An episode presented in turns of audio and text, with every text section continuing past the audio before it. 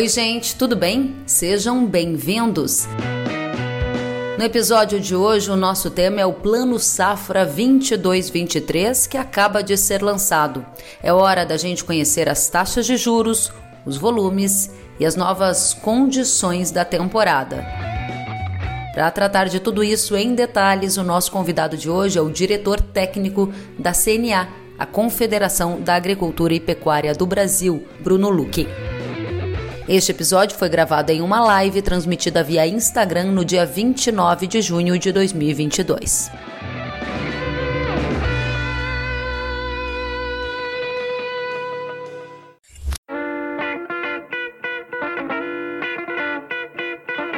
Bruno, seja muito bem-vindo. Que bom tê-lo conosco. Tudo bem? Tudo bom, Kelly? Boa noite. Obrigado pelo convite. Uma grande satisfação. Obrigada por estar com a gente. Centenas de pessoas já estão conectadas aqui com perguntas de altíssimo nível, como já é de praxe da nossa audiência. Quero agradecer demais pela sua presença. Um dos nomes que a gente mais desejaria ter na noite de hoje era o seu, porque com a bagagem que você tem, com a profundidade de conhecimentos do setor, pode nos ajudar a aprofundar a análise. Para começar, Bruno, qual a sua primeira impressão sobre o Plano Safra vinte e dois vinte e três? Surpreendeu positivamente, negativamente? Conta pra gente. Bem, acho que positivamente, Kelly. A gente sabe o esforço que foi para conseguir os volumes de recursos, taxas de juros. A gente entende que muitos produtores gostariam de ter taxas menores nesse momento e, e é totalmente factível, né, em função da alta dos custos, né, da dificuldade climática que muitos estão enfrentando e, e do próprio, das perdas que tiveram, né, nesse, nesse último ano. Só que realmente o momento é, que o governo também se encontra na questão orçamentária é um momento complexo. E o volume de recursos que saiu de trezentos e quatro, trezentos e quarenta e um bi, né, com taxas aí abaixo de dois dígitos, principalmente para a agricultura familiar e para o PRONAMP, acho que isso aí foram realmente números expressivos. Ah, os dois bi de seguro para o ano que vem, exatamente como a C N A tinha é, pleiteado, junto, ouvindo aí a nossa base. Então, assim, acho que tem muitas coisas boas no plano, né? Acho que o esforço é muito grande. A mobilização política, eu posso dizer que foi uma das maiores que nós fizemos nesse momento e eu acho que o resultado foi satisfatório. Muito bem. Então, você considera que as taxas de juros, dentro de um contexto que a gente conhece de desafios na economia, estão relativamente dentro do esperado, abaixo de dois dígitos, né, gente? Abaixo de dez por cento.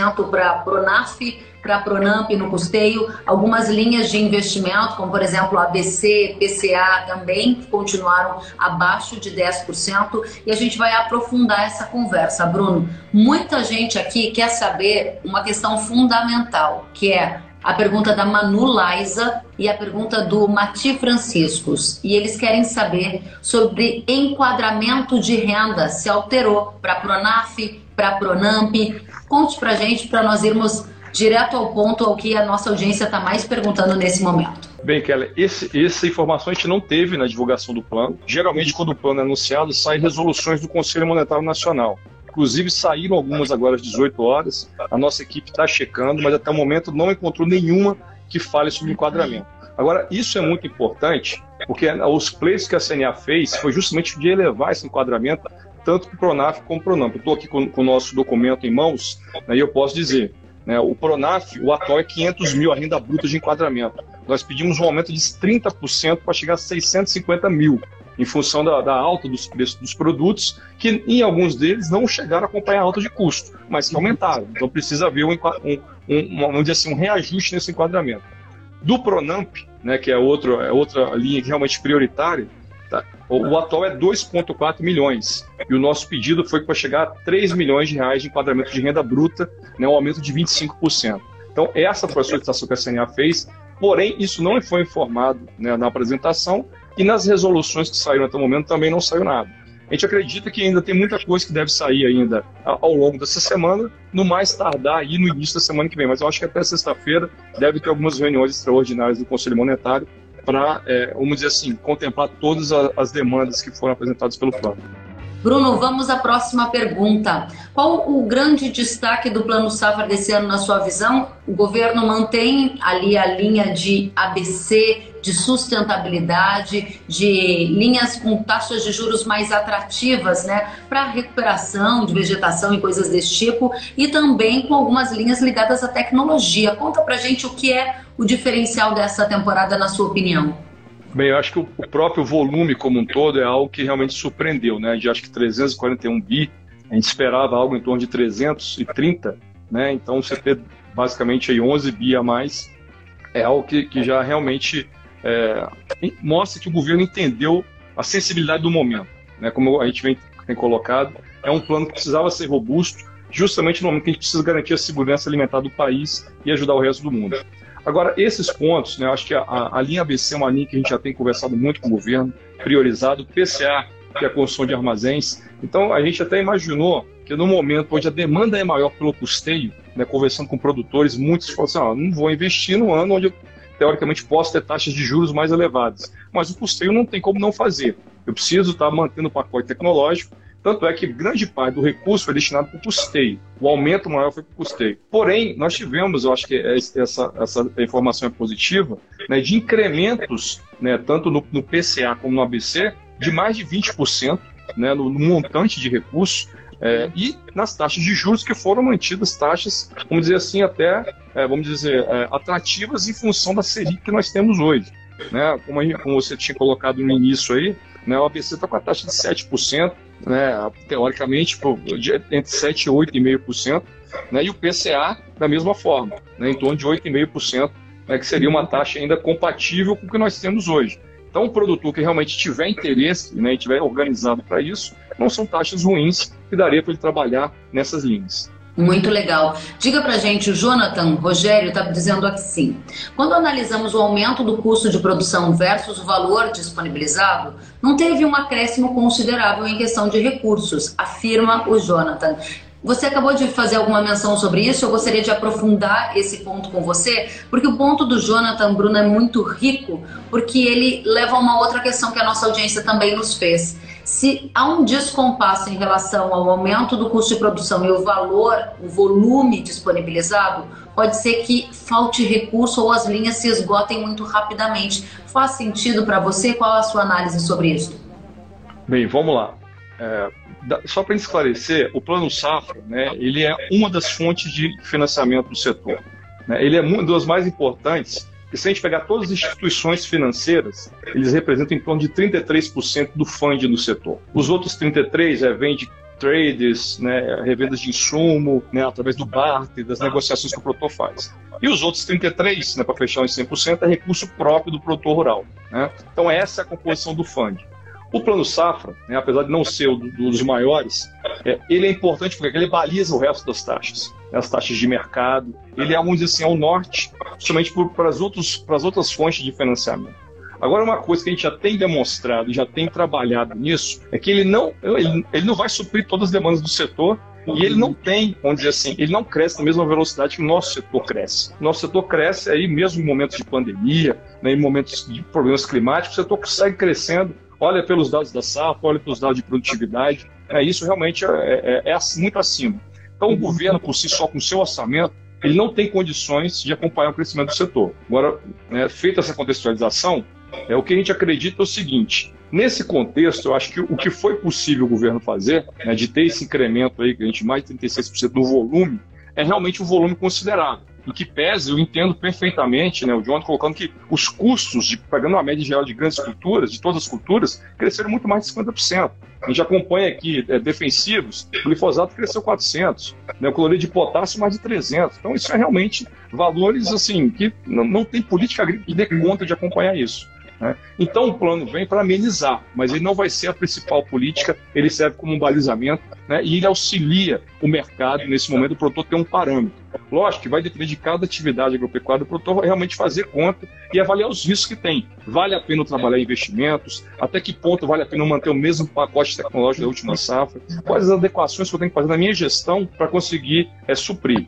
Então ele tem toda a razão quando ele diz que ah, o volume não, não em percentual não chega ao custo. Está certo. Né? Isso aí realmente não, não chega. E, e a gente já sabe disso, e por isso que a gente trabalha, principalmente em buscar mecanismos do mercado privado, né, para complementar isso. Hoje nós já temos aí os títulos do agro, que melhorou muito, né? O que, que nós temos de C P R registrado para dar como garantia para outras fontes de financiamento. Enfim, precisamos mais de políticas para o pequeno e o médio. E isso que o plano realmente priorizou nesse momento. Muito bem, ou seja, você concorda de certa forma aqui com a nossa audiência de que existe uma limitação, e concordo também quando você diz, Bruno, que o crescimento do agro tem sido exponencial, né? Então fica muito complicado a gente contar simplesmente com recursos do governo. Há outras alternativas, e é importante que a nossa audiência também se prepare, porque a conjuntura econômica está mudando, tem muita coisa mudando, e é bom a gente ficar atento às outras alternativas para complementar o nosso funding aí. Bruno, diga pra gente, para fechar essa pergunta que eu te fiz, você acha que a gente vai ter problema de recurso, esgotamento de linhas de forma precoce? Ano passado muitas linhas esgotaram rapidamente. Qual é o seu faro aí nesse momento? Bem, eu acho que uh, diante de um plano, vamos dizer assim, que realmente veio robusto, a maior preocupação agora é que realmente esse plano chegue, né, onde precisa, que é o produtor rural. É onde o produtor realmente faça uso dessa política de forma adequada, sem os penduricalhos, né, nas taxas de juros que vão fazer triplicar em, alguma, em algumas situações. Então isso que a gente vai trabalhar para que realmente chegue e ele aproveite o máximo dessa política pública que é tão importante para o país. Agora, uma fala que o secretário Guilherme Bastos colocou no final, justamente uma questão de previsibilidade orçamentária. Então, acho que esse ponto é importantíssimo, e é esse é o trabalho que nós vamos seguir fazendo aqui em Brasília, justamente em cima desse orçamento, tanto para o crédito rural como para o seguro. Né? A gente colocou aqui a importância do seguro rural na gestão da ministra Tereza Cristina e agora na, na gestão do ministro Marcos Montes, mostrando a importância dessa política, né, sinalizando um valor bem maior. Então, previsibilidade orçamentária, nas palavras do secretário, é algo, sim, que nós vamos estar atentos e monitorando. Uhum. Sem sombra de dúvida, é o que nós precisamos ter, tranquilidade para que o recurso chegue na ponta e tenha o uso correto. Bom, para nossa audiência, que é muito especial, uma resposta direto do secretário de Política Agrícola do Ministério da Agricultura, Guilherme Bastos, sobre os limites, Bruno. A resposta do secretário, eu acabei de receber aqui, os limites de renda para enquadramento em PRONAF, PRONAMP, se havia mudado. E o secretário acabou de me dizer que os limites foram mantidos, Bruno. É, realmente, então é, é algo que, de certa forma, não atende às nossas demandas, né? A gente entende que grande parte, acho que o governo deve ter tomado essa decisão é, para conseguir ampliar esse volume de recursos e adequar a taxa de juros, que é uma equação, né? São várias variáveis que têm que ser analisadas. Se eles aumentem, se eles aumentam, né, esses, essas taxas, possivelmente a gente poderia ter um menor volume de recursos disponível para esses produtores, né? Então é, é uma conta que o governo, nesse momento, ele fez e achou melhor manter os limites, né, pelo, pelo relato do secretário, para que a gente pudesse ter um volume maior de recursos. E acho que um ponto que eles acertaram, é, que foi muito relevante, uma compensação, acho que, apesar de não ter é, a, o volume de enquadramento ampliado, foi na subexigibilidade. Né? O que, que é isso? Hoje, os bancos já têm um volume de recurso específico para usar, né, no crédito rural, do, que vem do, dos depósitos à vista, poupança rural e tudo mais. Então, eu tenho aqui um número, né, que na, na, do PRONAF, todo o volume que entrava no banco, vinte e dois por cento ele tinha, quer dizer, vinte e dois por cento do volume que vinha do Plano Safra tinha que ser aplicado em PRONAF. Nesse, nesse Plano Safra vinte e dois e vinte e três, ampliado de vinte e dois para vinte e cinco. Então, eu estou direcionando mais recursos para quem vai precisar mais, que é o pequeno. Do PRONAMP, era vinte e oito por cento, e foi ampliado agora para trinta e cinco por cento. Então isso, de certa forma, ajuda também o médio produtor a chegar na agência e saber que vai ter mais recursos, né, disponibilizados. Então eu acredito que isso deve ter sido uma compensação que deve ter sido analisada pela economia e o Ministério da Agricultura. Muito bem, interessante o ponto que você traz para a nossa audiência, essas subexigibilidades que o Bruno está explicando aqui, acaba, a, me corrija, Bruno, se eu estiver equivocada, mas ajudando a aumentar, né, o volume de recursos para esses empréstimos, correto? Exatamente. Então, um ponto que até você colocou na pergunta anterior, né, vai faltar recurso, né? Então, para o pequeno e o médio, está sendo disponibilizado mais. Do bolo, eles ganharam uma fatia maior, vamos dizer assim. Justamente o que a gente preconizou. Pequenos e médios, nesse momento, têm que ser priorizados. Porque eles não conseguem ir no mercado e achar crédito, né, tanto de custeio, principalmente como de investimento, com as taxas hoje do Plano Safra. Então, é nada mais justo que sejam priorizados, né, lógico, tendo uma, uma, a importância que todos os produtores são importantes no processo produtivo, mas eles têm menos opção no mercado privado. Para a gente trocar em miúdos, essa manutenção dos limites adotada pelo governo no Plano Safra vinte e dois vinte e três. Na prática, isso quer dizer que alguns produtores que estavam enquadrados como PRONAF agora vão estar enquadrados como PRONAMP em função de uma renda, potencialmente, e aí sim pagarão taxas de juros de acordo agora com a categoria que eles estão? É isso, Bruno? Possivelmente, né? Se ele estourar aquele limite que a gente colocou de quinhentos mil, né, que era a renda bruta anual, né, certamente ele vai ter uma categoria, ele vai ter uma nova categoria que seria o PRONAMP, onde chega a dois vírgula quatro milhões atualmente, né? Uhum. Então, só para a gente recuperar, para todos que perguntaram sobre limite de renda para enquadramento em PRONAF, o governo manteve os limites, informações aqui da C N A, limite atual de quinhentos mil reais, certo, Bruno? E para PRONAF, dois vírgula quatro milhões de reais. Informações Pronamp. Que você trouxe. PRONAMP, dois vírgula quatro, certo? Isso, exato. Então, vou falar aqui de novo, gente, que eu acabei me equivocando. quinhentos mil PRONAF.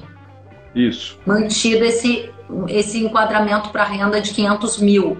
E para PRONAMP, dois vírgula quatro milhões de reais. Exato. Correto? Ótimo. Exato. Muito bem, vamos adiante que tem muita pergunta. Aqui a pergunta teto do Proagro, Jaqueline. Tem alguma informação sobre isso, Bruno? Também a gente não identificou nada, né, de mudança no, no manual de crédito e possivelmente deve ter sido mantido, né, seguindo a mesma lógica aí da, né, dos enquadramentos de renda, tanto do PRONAF como do PRONAMP. Mesmo porque o Proagro ele teve realmente um gasto muito elevado esse ano em função do, dos problemas sérios que nós tivemos aí no sul do país, né, em Mato Grosso do Sul, em Minas Gerais com enchentes e no, em grande parte do Nordeste. Então a gente acredita que não deve ter tido mudança também no enquadramento do Proagro. E que pese também... entra na mesma lógica, se necessário uma revisão futura disso. Muita gente aqui perguntando sobre Moderfrota. E aí, como ficou a questão do Moderfrota? Moderfrota realmente foi, foi a linha de financiamento que teve a maior taxa, né, doze vírgula cinco. Agora, um dado interessante que a gente tem, levantou nesse último ano é dos financiamentos ligados a, a, a máquinas, né? Conversamos com o banco de montadora, É, conversamos aí é, com produtores e realmente o, a necessidade de recursos para a compra de máquinas, ela existe, ela é latente.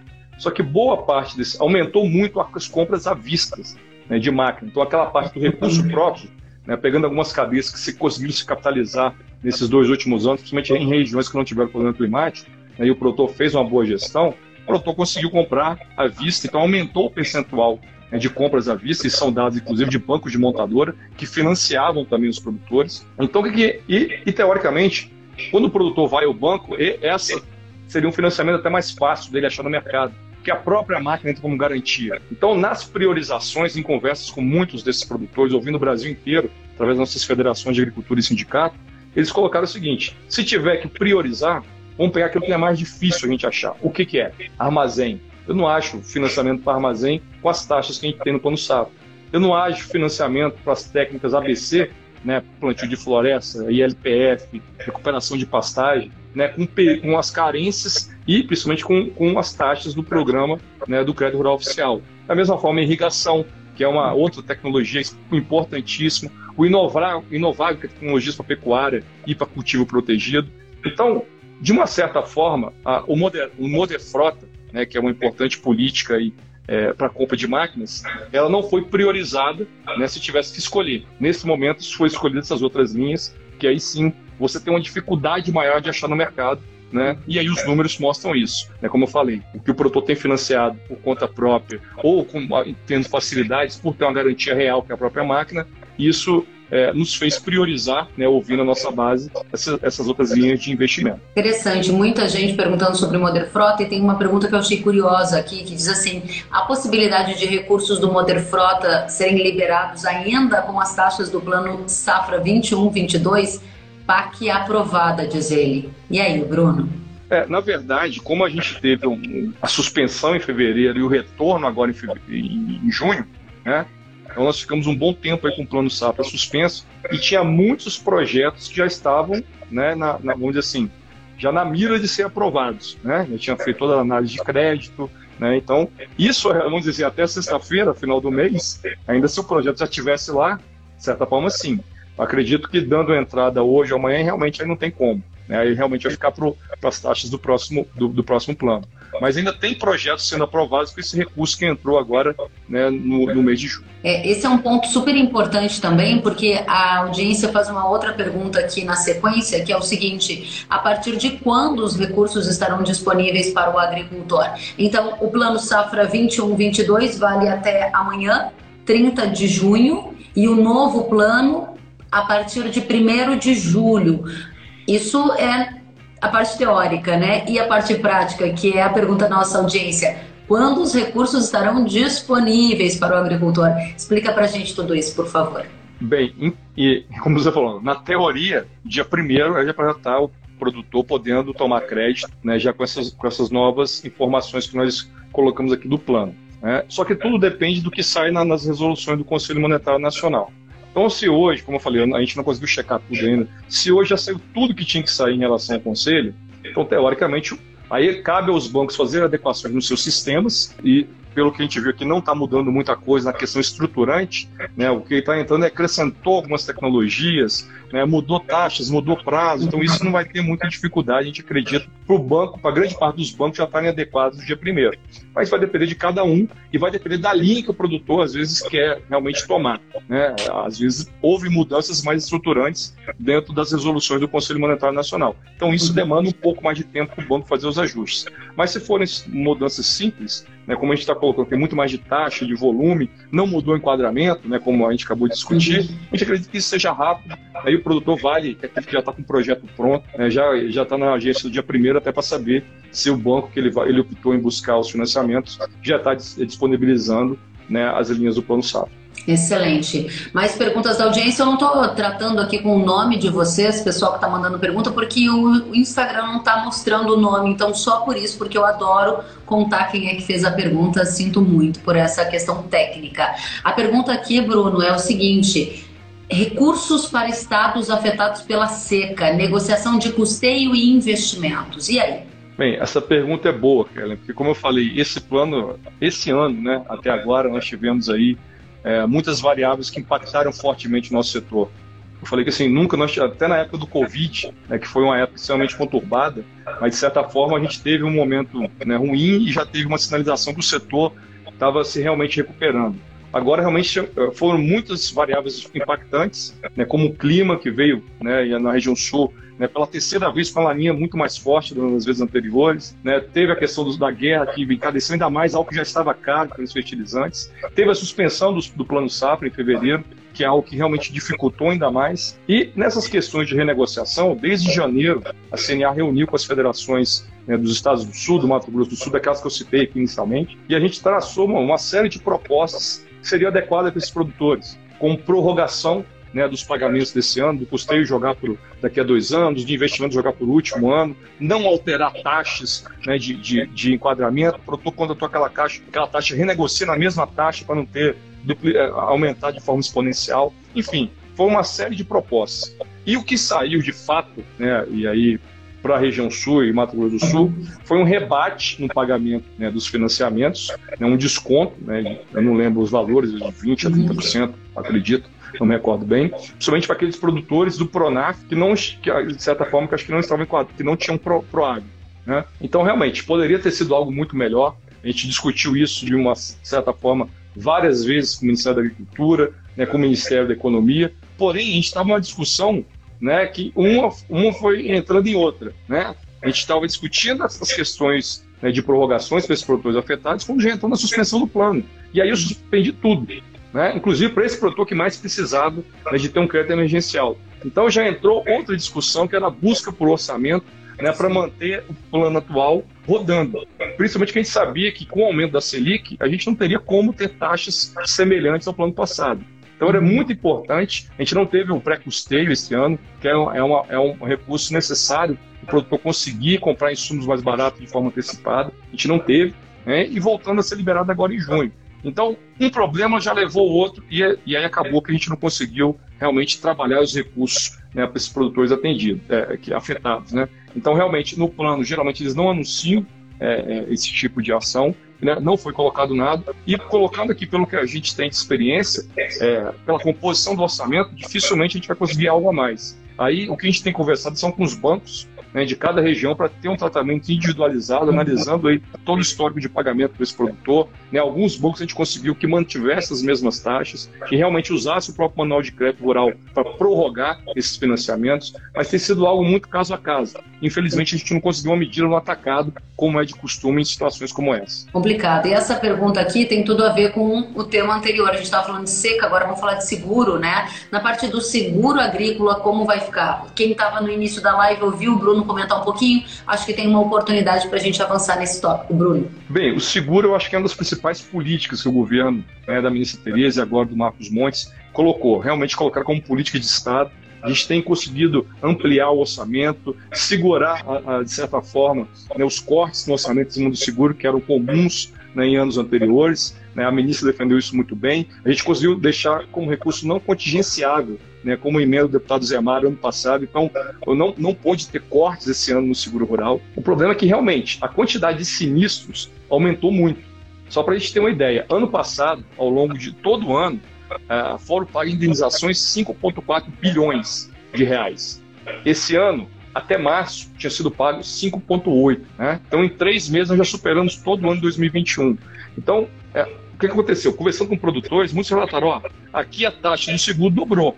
O que eu pagava de prêmio está duas vezes mais caro.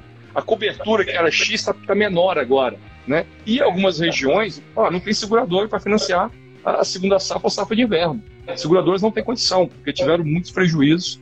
Tanto é que uma das propostas que nós apresentamos era regulamentar o fundo de catástrofe, justamente para, prevendo momentos como esse, ter um colchão que amortece esse prejuízo das seguradoras, que são importantes no processo, né? Então, o seguro, qual que é a ação que nós estamos trabalhando agora? Foi anunciado o volume para o ano que vem de dois bi. Né? Então, isso nós vamos trabalhar dentro do orçamento. Né? A ministra Tereza já apresentou uma, uma, uma emenda da L D O, né, junto com o deputado Zé Mário, nessa linha, a gente realmente buscar não contingenciar, mais uma vez, o seguro do próximo ano. E o nosso trabalho, nós já tivemos reuniões semana passada com o Ministério da Economia, era justamente de conseguir mais recursos ainda esse ano para o seguro rural. Nós temos um bi, basicamente, né, que foi os novecentos e noventa milhões, né, que foram anunciados ano passado. Porém, né, segundo o cálculo do próprio Ministério da Agricultura, nós precisamos de um vírgula sete né, bilhão para fazer a mesma área que nós fizemos ano passado, que engloba aí quatorze por cento da área agrícola do país. Então, é esses setecentos e poucos milhões que nós vamos buscar ainda esse ano, para que o produtor, quando for contratar a, a próxima safra, ele consiga contar com a subvenção do seguro rural, que é uma das políticas mais importantes que nós temos hoje na política agrícola. Bruno, tem centenas de perguntas, mas eu sei que a sua agenda é bastante apertada. O Bruno nos atendeu prontamente após o Plano Safra, numa corrida maluca para dar tempo.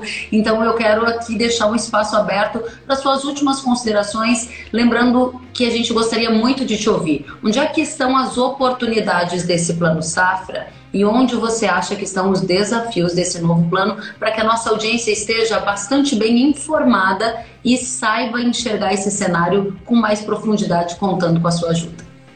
Não, ótimo, Kelly. Primeiro, eu quero te agradecer pelo espaço. A gente sabe que muitos produtores nos acompanham, então é uma forma da gente estar mais próximo deles, trazendo essas informações que a gente vem tentando melhorar para eles, né? Esse é o intuito do nosso trabalho aqui na C N A.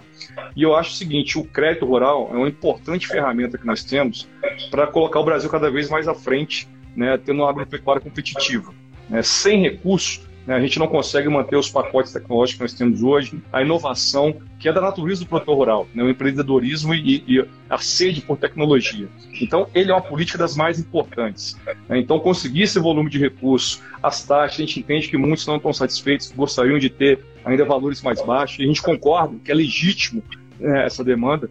Porém, acho que o contexto político, a articulação que nós fizemos aqui com a F P A, com os ministérios, ela realmente foi uma das maiores dos últimos anos, realmente trabalhando para que esse plano pudesse pelo menos ter esse mínimo, né, de condições que a gente apresentou agora. Então agora cabe a cada produtor realmente a fazer a sua avaliação, se vale a pena ele tomar determinado recurso, seja para investimento, custeio, e aí cabe da gestão de cada um, da atividade que eles trabalham, né, então cada um tem que tomar essa decisão, né? O que couber a C N A, que está buscando melhorias, dificuldade que não está conseguindo tomar, crédito por possíveis problemas é, de toda a natureza, né, as questões dos penduricários que nós colocamos aqui, que a gente realmente sempre atua orientando o produtor. Temos uma, uma cartilha quanto à venda casada que a gente vai voltar a editar ela agora, para o produtor possa usá-la na tomada do crédito.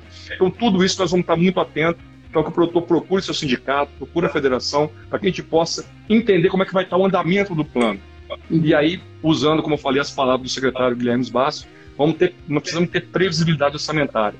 Né? Realmente, esses recursos que foram anunciados, eles têm que chegar na base. Eles não podem é, se perder ao longo do caminho ou, de certa forma, sofrer cortes. Então, isso também a gente vai estar monitorando aí dia e noite, né, com os parlamentares da F P A, né, e com todo o executivo, para que essa política tão importante não falte aos nossos produtores. Muito bem, Bruno. Enquanto você falava, eu estava aqui buscando algum uh, um material que eu recebi do governo, e a última pergunta para você diz assim, é, sobre, para os demais produtores, né, a parte ali dos doze por cento ao ano, para aquele que não é nem PRONAF nem PRONAMP, e aí numa frase diz assim, Bruno, os produtores rurais também podem optar pela contratação de financiamento de investimento a taxa de juros pós-fixadas. Se você puder explicar para a gente se isso é uma inovação e se essa taxa de juros pós-fixada leva eventualmente em conta um cenário de uma Selic mais baixa em dois mil e vinte e três, como que um produtor pode aproveitar essa questão aqui do plano? Eu acredito que já teve taxas nos fundos anteriores que já tinha essa opção, uhum. né? Só que realmente, no cenário turbulento que nós vivemos hoje, não só no Brasil, com eleições, a gente sabe que sempre tem uma variação muito grande econômica, na economia, né? O cenário internacional ele é muito volátil, ele está muito volátil. Né? A guerra que muitos acreditavam que ia durar um mês, dois meses, né? Não tem nem sinal de terminar. Né? E a gente vê como é que os bancos centrais de, dos vários países têm atuado elevando juros, e isso provoca um desarranjo na economia global, né? Então, o produtor realmente que vai tomar essa decisão, ele tem que se municiar de máximo de informações possível, né? Certamente vai deve estar atrelado a Selic, né? Parte desse, dessa, dessa, dessa variação, né? Então, é, são informações de mercado que a gente não tem nem condições de dizer se é boa ou são ruins nesse momento. Cabe a cada um realmente avaliar o seu caso, né? Buscar informações de profissionais que atuam é, nesse campo. Nós temos aí no próprio Senar muita orientação gerencial nesse sentido, os técnicos de campo têm feito esse trabalho, e os próprios técnicos das federações de agricultura também, né, que podem auxiliar. Então, eu acho que aí, como eu falei, reforço, cada um tem que realmente, é, não pode ser no impulso, né, mais do que nunca a gente precisa de planejamento e uma tomada de decisão acertada, né, e que eles realmente tenham sucesso é, se realmente forem contratar ou que eles optarem para seguir produzindo. Agora realmente a última, você falou em cenário político e eu vi uma pergunta da audiência aqui que achei curiosa, e a pergunta era assim, se eventualmente, dado que a gente tem uma disputa presidencial, houver uma mudança de governo, o Plano Safra pode ser alterado? Bem, a gente acredita que não, porque saem resoluções que colocam isso em prática, e eu não acredito que qualquer governo que ganhar vai fazer outra resolução para acabar com o que nós temos hoje. Seria uma insanidade, né, nesse momento, qualquer governo que, que ganhar, né, regredir os avanços que nós tivemos hoje. Por quê? Como eu falei, isso nós estamos trabalhando para a segurança alimentar do país. Isso não é só agro, né, e isso é ganho para toda a sociedade brasileira. Né? Então, de certa forma, como eu falei, o trabalho da C N A é justamente estar vigilante a qualquer tipo de decisão que possa impactar na vida dos nossos produtores e, nesse caso, na vida de todos os brasileiros. Se nós não tivermos uma superprodução no ano que vem, realmente nós temos uma inflação global de alimentos que certamente vai estar rondando o nosso país. Você acha que a, a, a população tem essa noção? Você está dizendo um ponto fundamental para a gente encerrar aqui com a cerejinha do bolo, que é um plano safra, não é só para agronegócio, agricultura, pecuarista, é para todo brasileiro que tem a garantia de ter alimentos fartos, né, uma grande produção. Como é que fica isso na mentalidade da sociedade urbana quando vê destacado em várias manchetes de jornais que o agricultor vai ter subsídio com taxas de juros menores? Como é que essa mensagem deveria chegar e o que, que não está sendo dito na sua avaliação?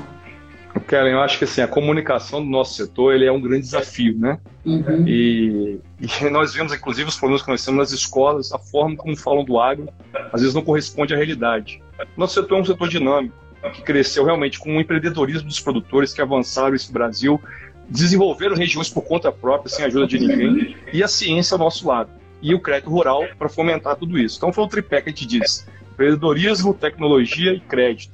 Isso realmente fez essa potência que nós somos hoje em produção agro-sustentável. E, e aí eu acho que assim, cabe a nós, cada um de nós, trazer isso de uma forma, acho que muito esclarecedora. Até a C N A fez um trabalho, é uma das principais, a abertura do nosso plano, que diz o seguinte: nós pedimos ali um recurso para equalização de treze para vinte e dois bi, né? Então um aumento de oito vírgula oito bilhões, né, para fazer todo esse plano que a gente hoje, de certa forma, né, foi atendido. Só esse aumento, o que ele gera de, de ganho para a sociedade? E eu vou até trazer rapidamente aqui, né, só de P I B brasileiro, não só do agro, do Brasil inteiro, dezesseis vírgula cinco bilhões a mais no P I B. Isso se aumentar oito vírgula oito bi de subvenção para o agro, ele gera dezesseis vírgula cinco bi para o Brasil, não só para o agro. Exportações gerais, treze vírgula três bilhões de reais. Consumo das famílias, um aumento de nove bilhões. Empregos gerais, não só do agro, duzentos e nove, duzentos e dois mil empregos. E preço dos alimentos, uma possibilidade de cair zero vírgula quarenta e seis por cento. Ah, mas é só isso? O mundo inteiro está aumentando e a perspectiva de aumentar ainda mais. Então, se eu conseguir segurar esse aumento, já está de bom tamanho. Então, acho que o nosso trabalho nesse momento é justamente esclarecer a sociedade que esse, essa subvenção ela é uma política pública que os outros países do mundo fazem muito mais que o Brasil. Tem um dado que é muito interessante da O C D E que diz o seguinte: quanto de subsídio o setor recebe em relação ao que ele gera de riqueza, o valor bruto da produção. E essa relação do Brasil é um vírgula sete. Estados Unidos é doze, Europa é vinte, Japão é trinta, quarenta, na, na, na, enfim, China passa de vinte. A gente só fica abaixo da Argentina, onde é negativo, porque lá o governo tira do setor, né? Então, essa política pública é a principal que o governo dá, e ele não dá o dinheiro, tem que pagar. Ele, o governo ajuda a diminuir a taxa de juros, mas o produtor devolve isso pagando é, o retorno do, de, é, desse recurso. E hoje a taxa de inadimplência do setor é uma das menores, é zero vírgula seis por cento. Então o produtor rural é um bom pagador. Isso retorna para os cofres públicos e gera todo esse ganho para a nossa sociedade. Então acho que essa mensagem que eu acho que cada produtor, né, cada um que trabalha com agro tem que levar para a sociedade.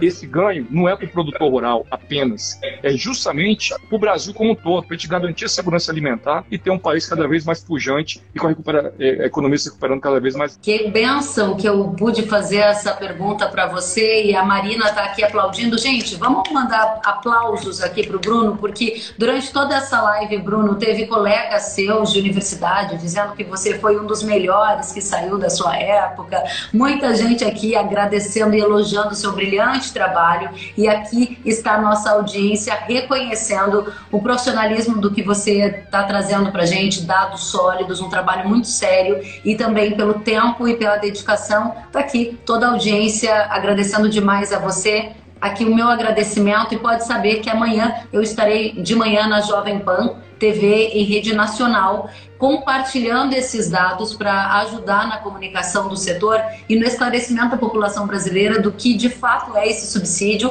os efeitos geradores dele para toda a nossa economia. Isso precisa ser multiplicado, e eu vou fazer a minha parte aqui também. Volte sempre, Bruno, que prazer te ouvir. Muito obrigado, Kelly. Justiça seja feita, na verdade, eu sou só um porta-voz. É, o hum. time da C N A é um time grande, comprometido com esse trabalho. Então aqui eu tenho que fazer justiça, é dizer que realmente esse trabalho é o reflexo de ouvindo os produtores com as federações e tentando melhorar cada vez mais esse ambiente de negócio. O nosso setor seguir aí pujante, ajudando o país. Muito obrigado. Parabéns, Bruno. Bom descanso para você. Parabéns a todo o time da C N A. Volte sempre.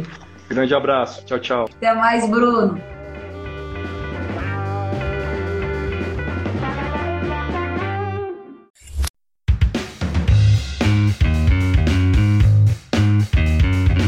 Que bom que você gostou da entrevista e ouviu todo o conteúdo. Se quiser acompanhar as atualizações, siga arroba kellen ponto severo no Instagram.